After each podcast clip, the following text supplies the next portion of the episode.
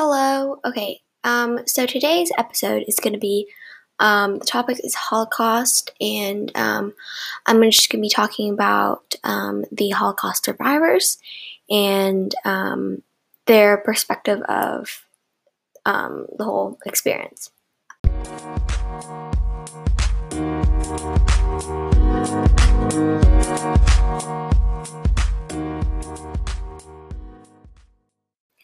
All right, so between 1933 and 1938, the horrible event called the Holocaust broke out. I got an opportunity to listen in on a real life Holocaust survivor and his story.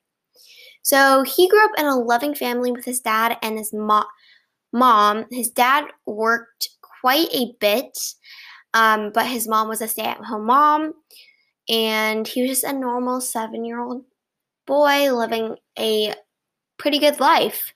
So, and one day his dad needed to go to the next town over to do some business, and his mom and him went along.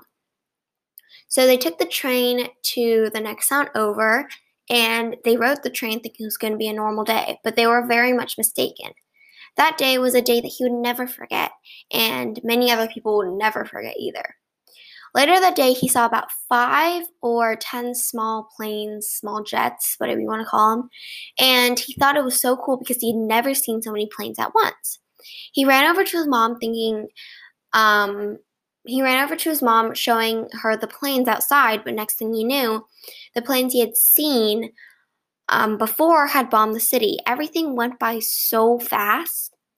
It was such a hard thing to process for him as a little 17 seven year old boy who just loved planes. His mom grabbed his hand and grabbed all their stuff and um, ran over to the train station so that they could get out of the ch- out of the town because they didn't know if they were going to bomb again or what what was going to happen. So they just knew that they had to get out. Um, the train was pretty full because so many people wanted to get out. So I believe his uncle and his dad stayed behind um, so that him and his mom could go over to the house and they would meet up later. Um, but the Germans were quick on their feet too. They had um, bombed the bridge that they were on, leaving them no choice but to get off and um, walk the rest of the way. Um, so they had walked um, or got off and crossed the river that separated their town and the town that got bombed. And his soon after, his dad and his mom met up um, at their house, but what was waiting for them was definitely not what they expected.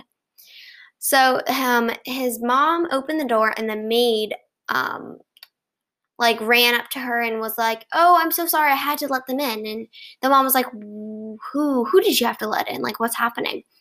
And um, the maid just pointed up to her room and she opened the door and found two German soldiers just like laying on her bed. It was really odd too.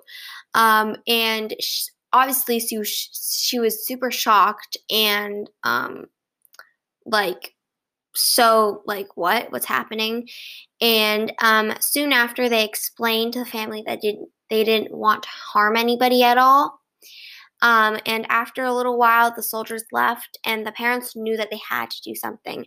They had to make a plan so that everybody was safe.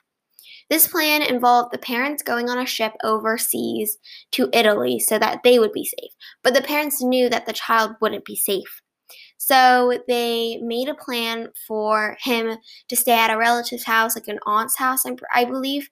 And soon after he made it to his aunt's house, um, and it was like a couple trains over or a couple towns over where he was at. Soon after he made it, the police knocked on his door and they had to take him into custody. And the aunt was like, Why are you taking him into custody? Like, just take me instead.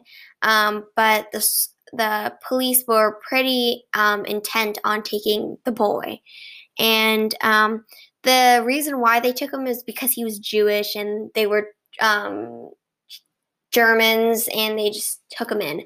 And um, obviously, the parents um, knew about this, and he was in jail for a while um, because uh, because he just had to be in custody for like a couple days, I'm pretty sure. And um, after a few long days of being in custody, he got taken out by the chief.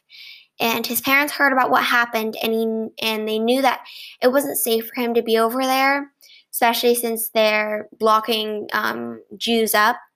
And um, so they finally all met in Italy, and everybody was finally safe from that whole Holocaust thing. But it was so traumatizing, and luckily he wasn't in a um, one of those camps but he definitely could have been in one of those camps if the chief if, if the chief did not take him out of custody.